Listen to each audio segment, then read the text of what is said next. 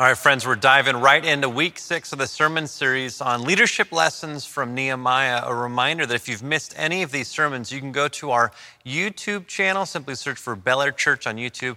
Get started in the first week, perhaps after the service, and it's called God is Looking for Leaders. And a reminder if you haven't been with us, you know, leaders and leadership is a word that some people identify with and others don't. But the reality is, if you have any influence over somebody else's thoughts or actions, Ken Blanchard, a great writer on leadership, says this You are a leader because leadership is about influence.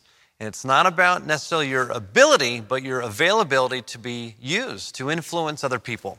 Now, of course, as we've marched through this sermon series going through the book of Nehemiah, we've been reminded that God is calling us not just to be people of influence and not just to be good at it or great at it, but to be godly leaders. As you look out over human history, even around the globe today, there are some great leaders, but are leading people into some awful things.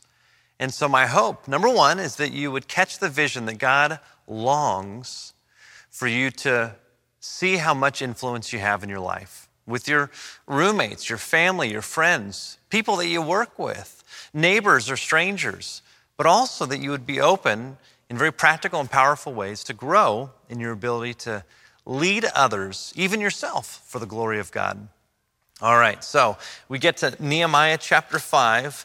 It doesn't necessarily uh, have to be that you've been with us every week to understand what's going on. I'm going to give a quick little overview. Uh, Nehemiah, a character in Scripture, a historical person who was the cupbearer to the king of Persia. This is one of the books of the 66 books of the Bible. Nehemiah is writing from the first person.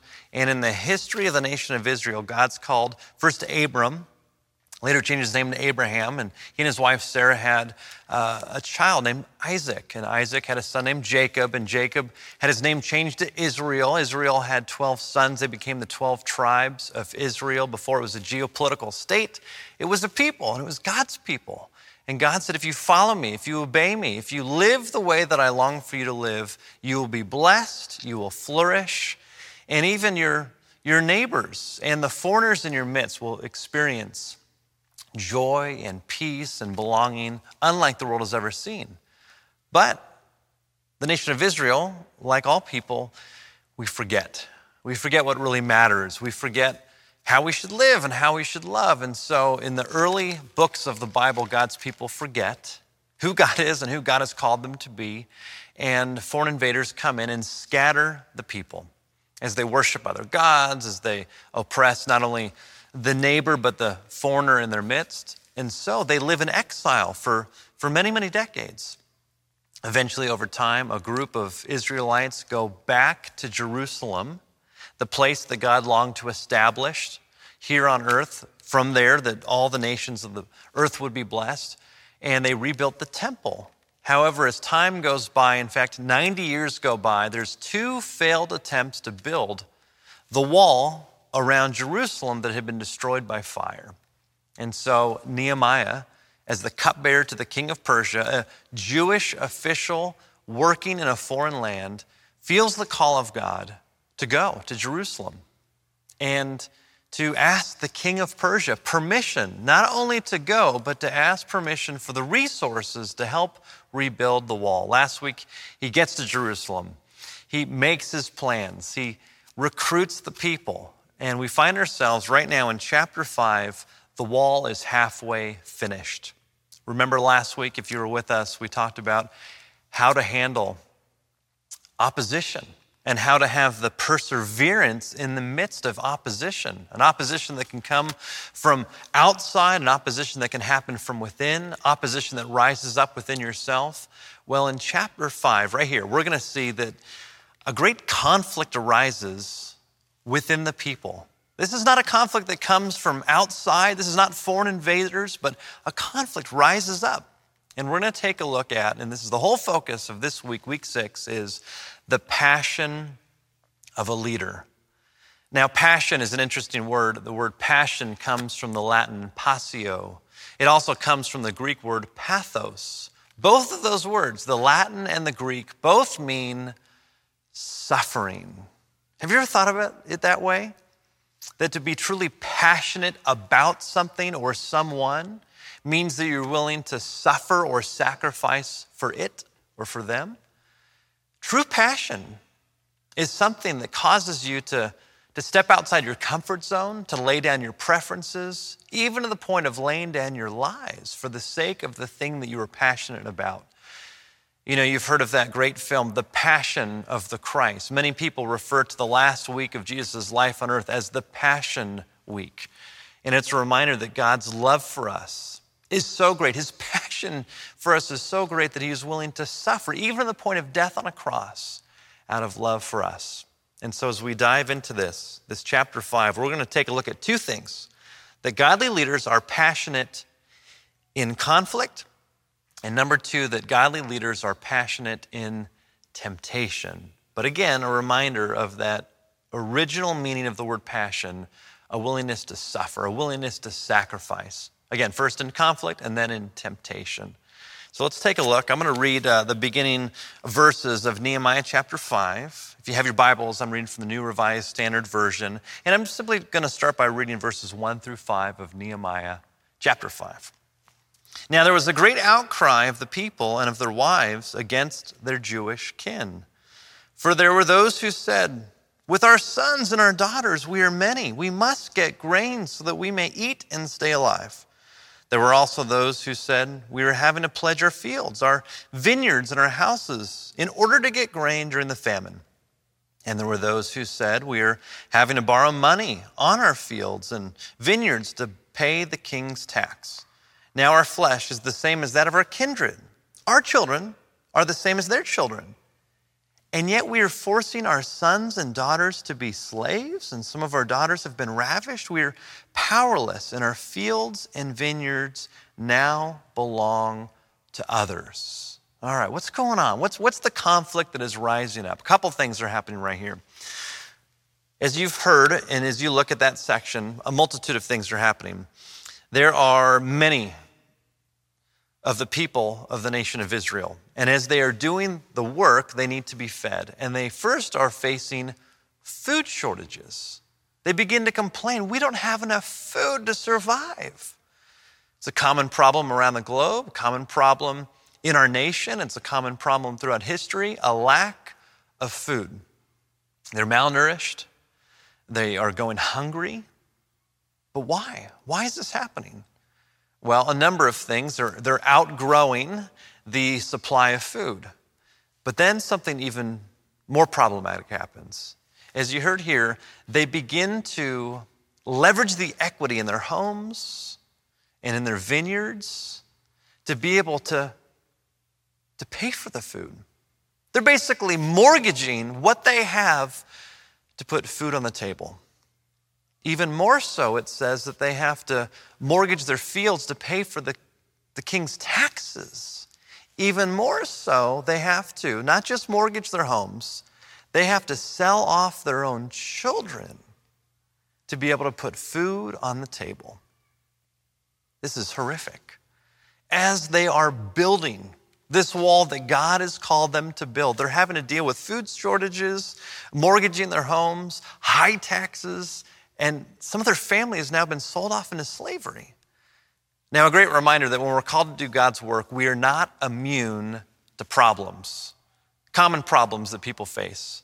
You know, I've had over the years as a pastor, many people come to me saying, you know, I've, I've made changes in my life. You know, I've, I've kicked this addiction. I'm in healthy relationships. I'm, I'm following God's leading, and yet I just lost my job. Or I just got evicted or I just got diagnosed with cancer again. And a lot of people, understandably, struggle with what seems to be a, a contradictory experience of I'm faithfully following God and now I'm experiencing trouble, heartache. You know that famous book, Why Do Bad Things Happen to Good People? Some people say, Why do bad things happen to, to godly people? And the truth is this, as Jesus says, don't be surprised when you face trouble. On this earth, our cars are going to break down. We're going to have to pay high taxes. There's going to be things that we experience emotionally, physically, financially, relationally they're just awful. And somehow, in God's mysterious sovereignty, God allows it to happen. And there's not this, this one for one exchange that God says, if you follow me, that everything will be easy. If you follow me, then you'll never have hardship. If you follow me, then, then everything will just be absolutely easy. No, no, no. In this world, it seems like, in my own experience, that as I faithfully follow God, sometimes things get harder. And it requires a passion to rise up in my life and in your life, a willingness to sacrifice for the things that God longs for us to experience. So that's the conflict that rises up. And what's so remarkable is this wrongdoing that is happening isn't coming from the outside. This isn't foreign invaders. This isn't the Persian kingdom. This isn't the Assyrians who are taxing the people, who are charging high interest to the people, who are enslaving the people so that they can have money for food. This is happening all within the Jewish family. In a moment, you're going to see that it's the nobles and the officials within the Jewish community. It's the haves that are taxing the have nots. It is the haves that are leveraging high interest to the have nots. It is the haves, brothers and sisters in the Jewish community, the wealthy, who are actually enslaving the have nots' children so that they can have food on their table. This is horrific. And a great reminder that, that brokenness doesn't just happen out there, it can happen in here. God's people are not immune to injustice. God's people are not immune to oppressing others. God's people are not immune to being selfish. And so, this wrongdoing, it affects Nehemiah. And that's the key that if we're going to be godly leaders who are passionate in conflict, then wrongdoing has to affect us. Now, before I get to Nehemiah's response, if you would, uh, imagine me as a young youth pastor, just a year into the job, many, many years ago, a decade and a half ago, and I stepped into this role. And there was this uh, ministry, this, this camp that we used to go on every single summer. It was called Houseboats. And we'd go out to the Arizona desert, we'd go to Lake Mead, and we'd, you know, rent like 10, it was a massive thing, hundreds of kids, and we'd rent like 10 houseboats, and all the kids would be on it, and the leaders were there. And I discovered in the very first day that there was this kind of culture, there was this practice of two things that seemed to just be baked into this houseboat trip. One, there was pranks. And it was just part of what everybody expected. Number two, there was food fights. Now, in the very beginning, I came into this role, again, first year, and you know, I'm familiar with pranks. I, have done pranks. I've been pranked. Uh, I've been in food fights. I've instigated food fights in my life. But there was just there was something about how far the students were taking it and how far the leaders were taking these pranks and just how intense these food fights got that, that something began to well up in me. But the problem was my personality back then is I was a people pleaser. And I wouldn't allow the wrongdoing to affect me at the level that it should have. And so, though I was kind of affected internally, I just, I never spoke up. I let it slide. And I saw some kids who really couldn't stand it for themselves in tears because of the pranks. I saw some kids who couldn't, you know, fight back or didn't want to fight back in the food fight in tears because they were hurt. And things, as they often do with teens, as they often do where leadership gives free rein for it to happen, it began to escalate and escalate and escalate until the third day. And there was this intensity of pranks that happened. And leaders were getting involved. And it all culminated into the biggest food fight that I've ever seen in my life. And it was hot, and it was on the sand uh, of the lake, it was in the water, it, it was in the, the, the houseboats. And, and, and all of a sudden, I hear this scream And I rush back to one of the houseboats and I see a student in the water and there is blood everywhere. And there's this chaos of emotion. And one of the leaders jumps in, who's an EMT, and he pulls the student out, and he had this huge gash on his leg. Apparently, he had been running away from those who were trying to throw food at him, and he jumped out the back and landed on the propeller of the back of the houseboat, sliced his leg open. And finally, something in me just snapped. I was finally affected by the wrongdoing, and anger welled up in me. And yet, in that moment, I lashed out in anger. And I said some awful things that I regret. I was led in that moment by my emotions. Remember, a couple weeks ago, we're called to live our emotions and not be led by them. In that moment, I went from one end of the spectrum, one end of, of being over here, of not being affected by emotion and not being affected by the wrongdoing. And in an instant, I snapped and I went all the way over to the other end of the spectrum. And my anger just poured out of me. And I was yelling at the kids and I was yelling at the leaders. And in that moment, it was my anger that led me. Godly leaders do neither. They are affected by wrongdoing, but they are led by God in how they respond. Let's take a look at how Nehemiah responds. In verse 6 of chapter 5, Nehemiah says, I was very angry when I heard their outcry and these complaints. After thinking it over, now, that's the key right there. It's so easy to, to brush over this, to rush past it to the next verse. But I want you to catch this. He was angry at what he saw. What was he seeing? There was people who were being oppressed by their own people. In fact, it says in Exodus 2 25, this is the Mosaic law. This is the law that God gave Moses to the nation of Israel that you can lend to one another, but never charge interest. So he is seeing that God's people are disobeying God's law. They're usurping and leveraging their relationship in ways that are exploiting the have nots in their community. In fact, it says in the Mosaic Law to never enslave another person.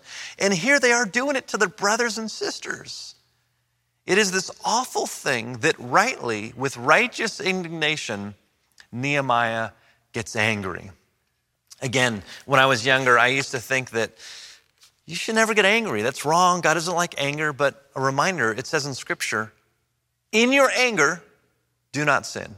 We talked about this last week, that there is a range of emotion that is appropriate.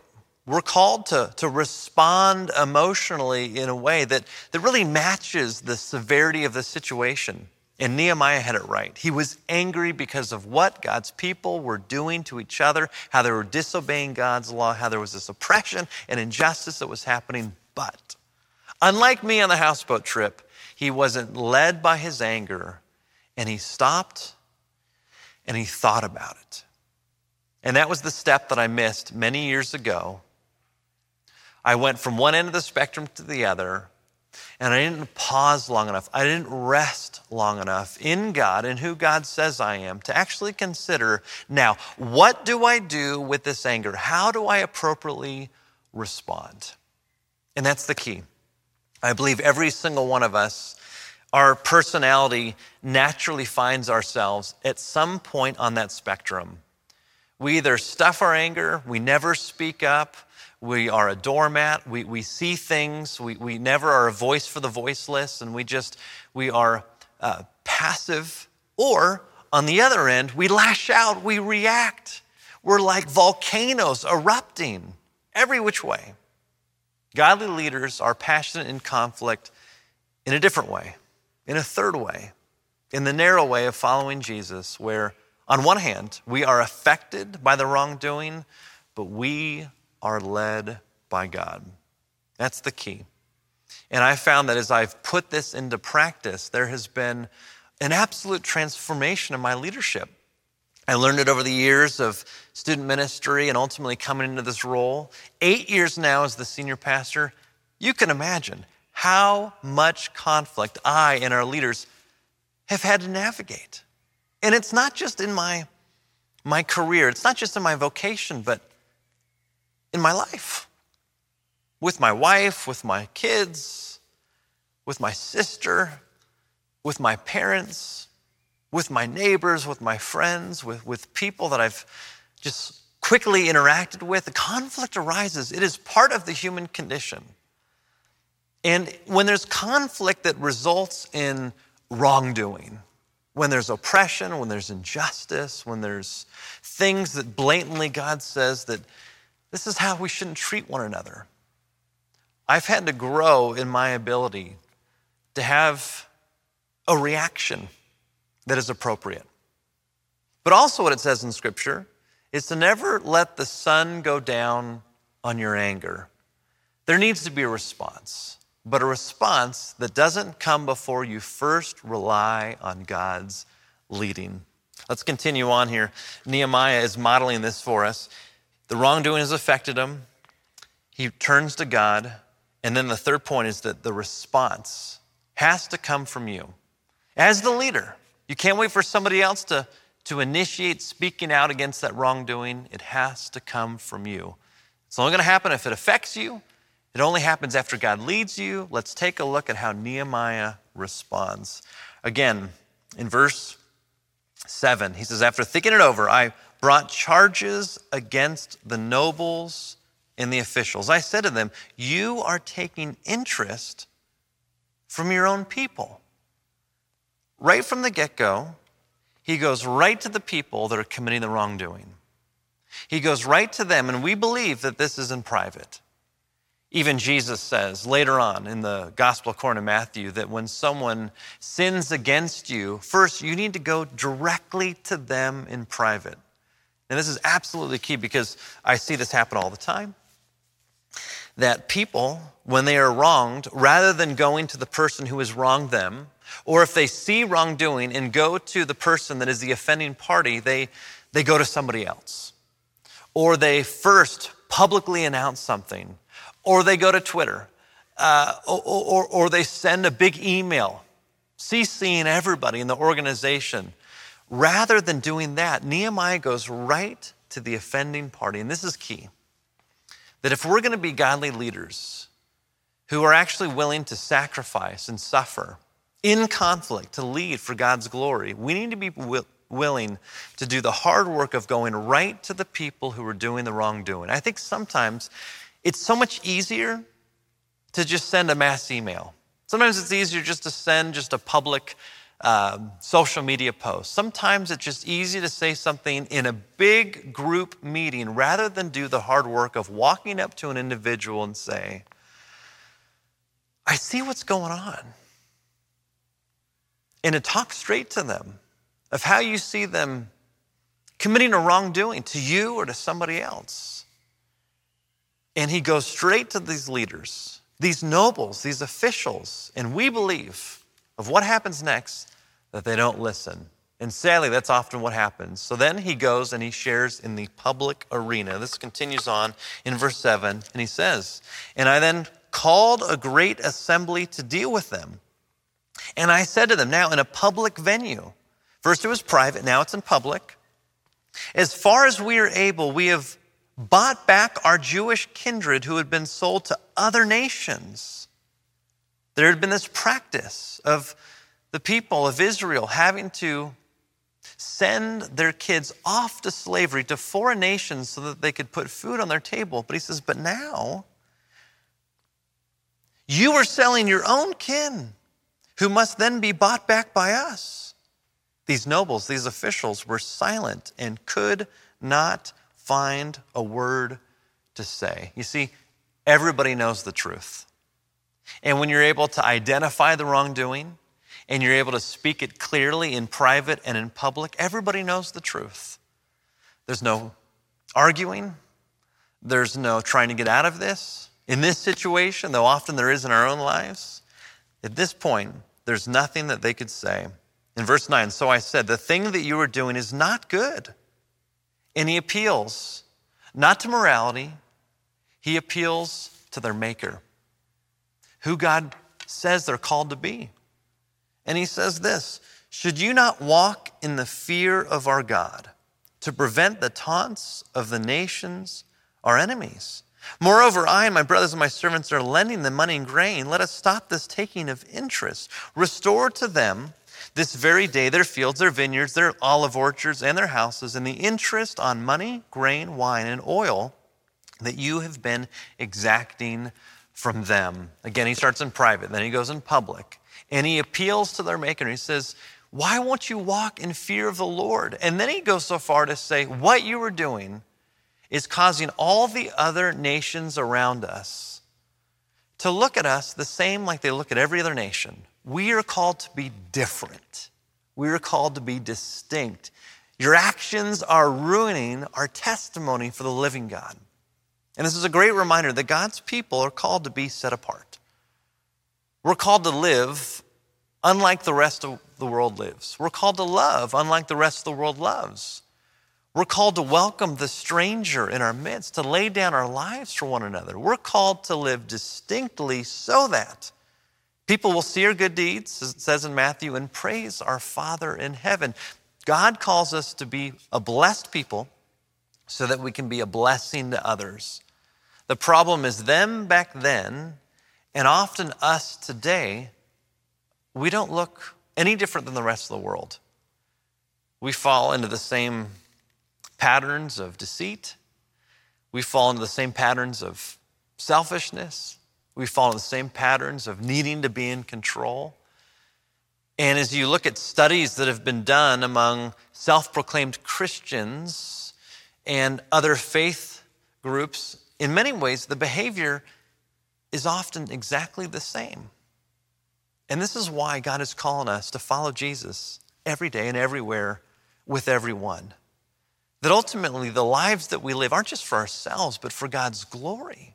In every moment of every day, we have an impact, an influence, not just on people that we know, but people we don't know. And God longs for us to live our lives and to be leaders that actually cause people to, to take notice, to consider why would you lead that way? Why would you have that integrity? Why would you forgive? Why would you hire that person? Tell me what's going on. Why would you do this? And it's an opportunity for us to, to reveal that it's because of Jesus in our lives that transforms how we lead, how we love, how we live.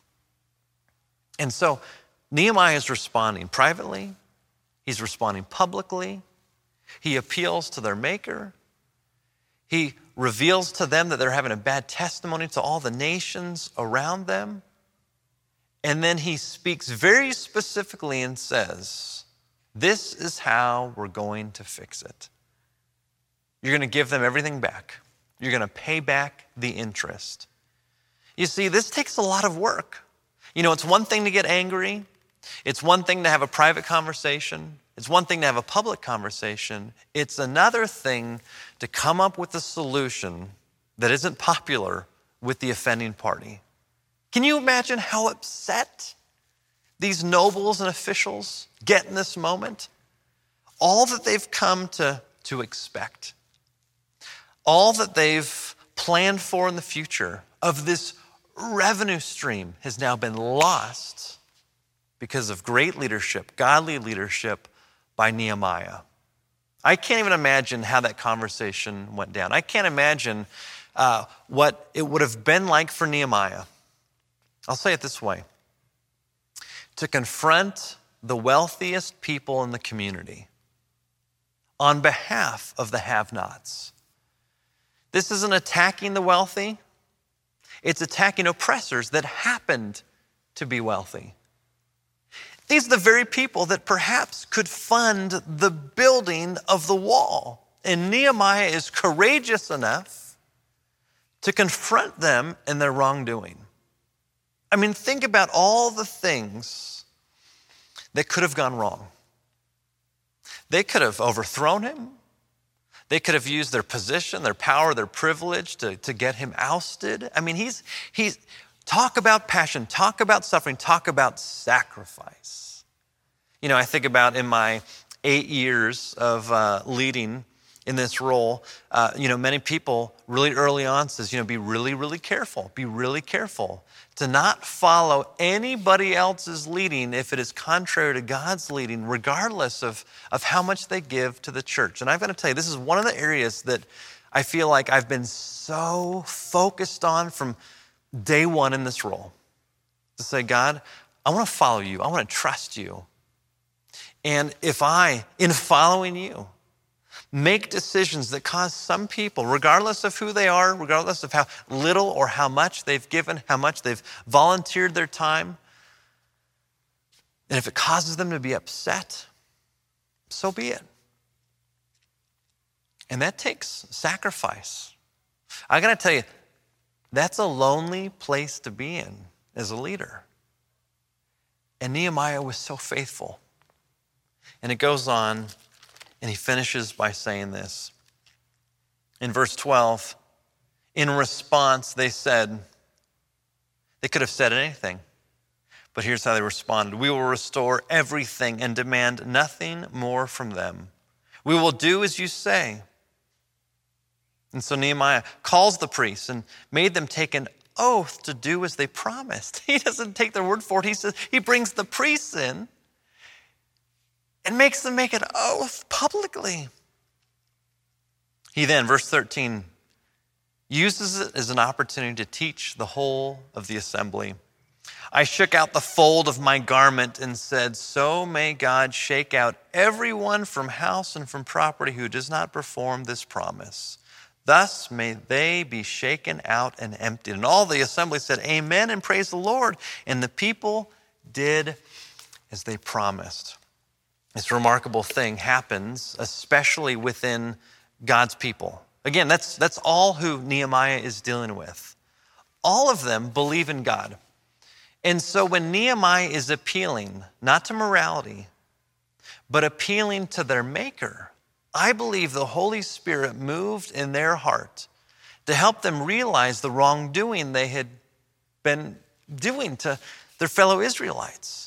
And I believe it was a supernatural transformation that happened in their hearts for them not to argue, not to overthrow Nehemiah, not to push back, but I believe they were cut at the heart. They were convicted. They repented. They turned from their action and they publicly said, and they were willing to take an oath we will do as what you say.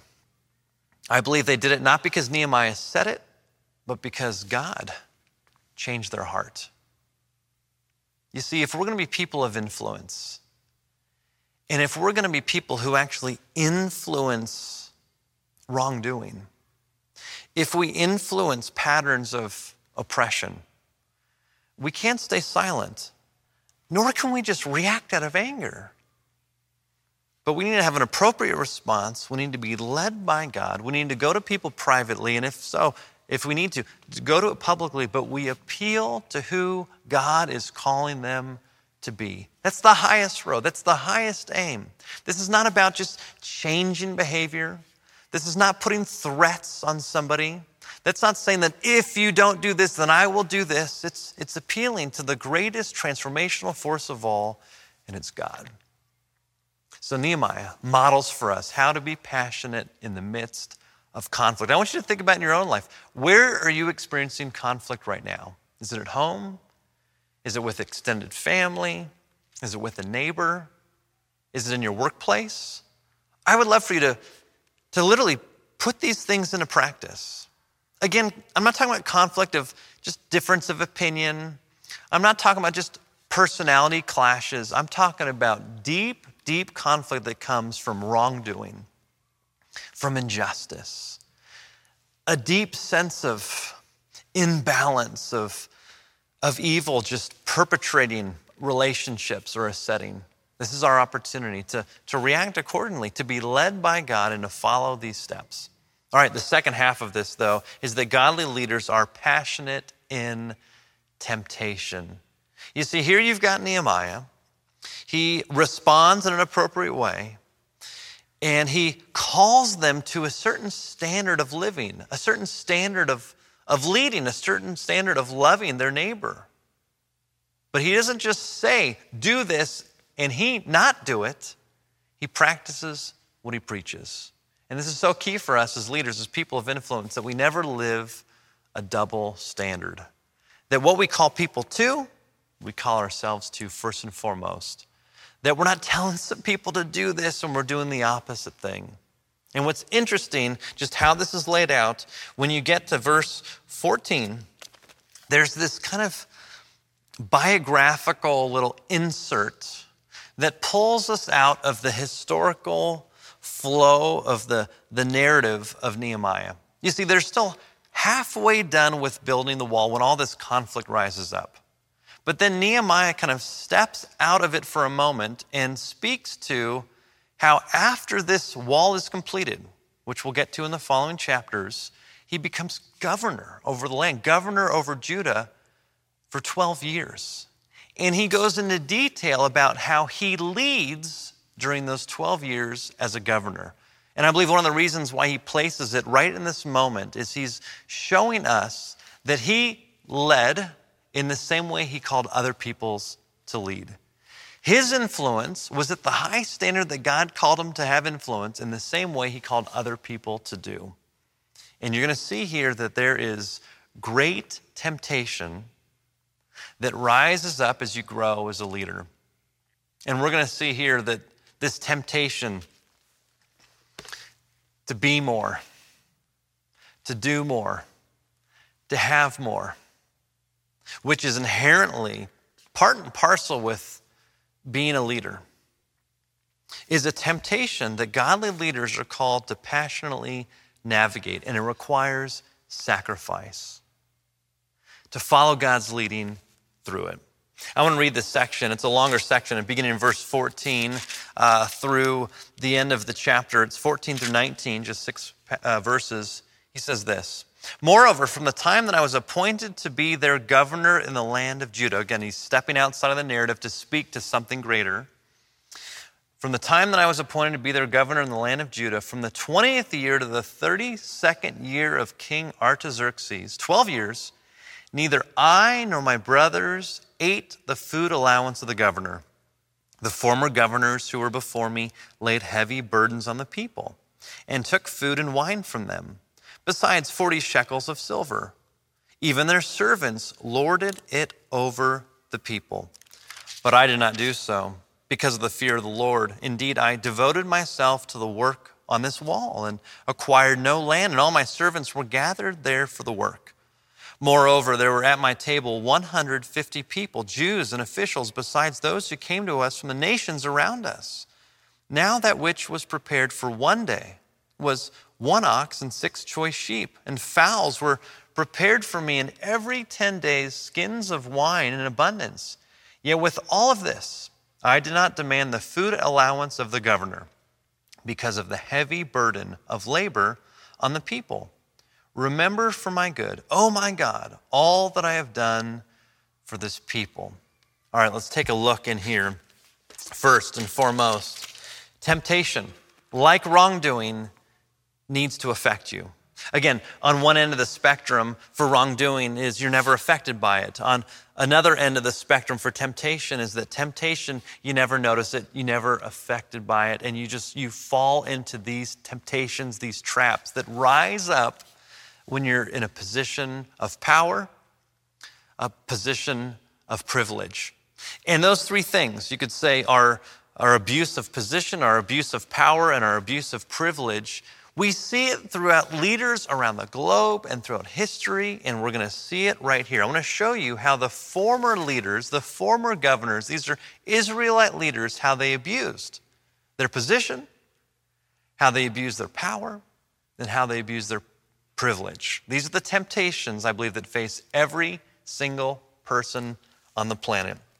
The first is this. Take a look at what I just read. Uh, verse 15 The former governors who were before me laid heavy burdens on the people and took food and wine from them, besides 40 shekels of silver. This is an abuse of their position.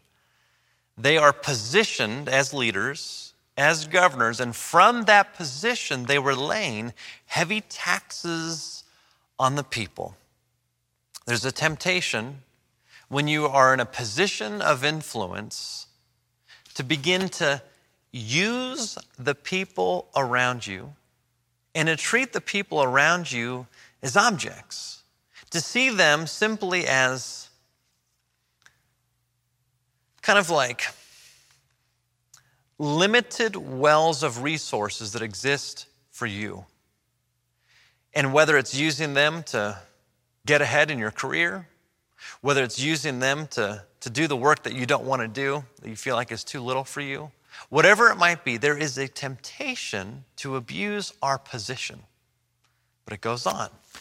Listen to this. Even their servants lorded it over the people. So not only are the governors abusing their position, their servants who are not in a position of power, they have power because they're servants to the ones who are lording over them. They abuse their power. It is this trickle down oppression that's happening within the leaders of the nation of Israel. And we need to be so careful and to be so sensitive to the temptation of the abuse of power when we can be people who can make decisions that affect lives, that affect emotions, that affect people, to never abuse that. But the third is this, and Nehemiah says it twice. There has been formerly the abuse of privilege. You know, there's privileges that come with positions of leadership. For Nehemiah, he was given a daily food allowance. So we see in verse 14, and then later on in verse 18, twice he makes mention that he never took the daily food allowance. Though that was a privilege given to him as governor, he knew that the effects of that would put a greater burden on the people. And so, formally, the former governors uh, and the servants, they abused their position, their power, and their privilege. And Nehemiah was faced with the same temptation. So, how did he navigate it? Well, the first is this he acknowledged it as a temptation. He knew that this was something that could take him down. I remember many years ago, there was a, a significant moral failing of a leader many, many years ago uh, in the church that I was working, that I worked underneath. And after that, a thousand people left the church.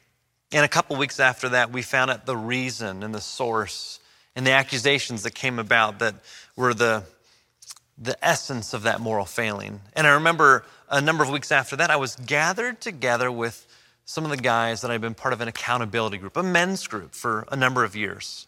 And as we were going around the circle, a number of the guys speaking about that experience that that other leader had done began to say, I would never do that. I, I, I would, uh, I cannot believe that he did. I would, I could, I would never do that. And, and there was this growing sense of, yeah, we would never make that mistake. And it came around to me, and I said, you know, I think I can make that mistake. I think that could happen to me. And they looked at me like, What? Why would you say that? And I never forget that moment. And I said to him, I said, You know, the moment I begin to say, I would never fall for that temptation, pride can rise up in my life. And I feel like that's a backdoor entry for the enemy to say, he thinks he can do it on his own. He thinks he'll never be tempted by this. When he least expects in a, in a moment or a season of weakness or frustration, that's when it's going to happen. And I found myself in that moment saying, you know what? That could happen to me. That could be a temptation. And therefore, I'm going to be intentional to guard against it. Every single one of us is tempted by different things. And the amazing thing about the diversity of humanity is the things that tempt me don't tempt you, and the things that tempt you don't tempt me. And if we're going to grow as godly leaders, that we need to be affected by and we need to acknowledge how we might be tempted in our lives. For some of us, our temptation is to, to stay silent. For some of us, our temptation is to, to lash out, whatever it might be, when we acknowledge it. And when he acknowledged these things, he knew that the only way forward was to love God and to honor God and to follow God faithfully. Again, he speaks in verse 9, this is earlier on. He says, The thing that you are doing is not good. Should you not walk in the fear of our God? To prevent the taunts of the nations, our, our enemies. In this biographical kind of excerpt here, I have to assume that he fought those temptations by, by trusting God, by following God, for asking God for strength. And so we believe he never abused his position, his power, or his privilege. In fact, that section ends, I'll read it again. Remember for my good, oh my God, all that I have done for this people. He is constantly resting in his relationship with God. Out of the rest of that, he goes into his work, he goes into his leading, he goes into his influence. And the amazing thing when I read this section is out of his love of God, he, he grows in his love for the people. And that's one of the greatest things that we can do as we love God is to love the people in our lives. And it's our love for God and our love for people that enables us to sacrifice in the midst of conflict, to sacrifice in the midst of temptation. If we don't love God and if we don't love the people that we're influencing, that we're in relationship with, it's not worth the sacrifice. It's not worth the suffering. And therefore, we won't have passion to enter into conflict in a godly way, to navigate temptation in a godly way. So, friends, let's come back to this original idea that predates this sermon series that we love because God first loved us, that we can lead only in as much as we follow God first. And so, as we grow in our ability to be godly leaders that lead with passion, Let's remember right now, and as we respond in worship, that God loves us and adores us. Let's pray. Jesus, I thank you for your love. I thank you that you've modeled for us what it means to be a passionate leader. We see you rise up in anger when you overturn the tables in the temple. We see you weeping at the tomb of Lazarus. We see you speaking out against injustice in religiosity that breaks relationship with you, God. And yet, Jesus, we see you never led by those emotions. You're always led by the will of God the Father. So, as we respond to you in worship, may we look to you to lead us, to guide us, to fill us with your spirit so that we would be the type of leaders you call us to be. It's in your name we pray and we say together, Amen.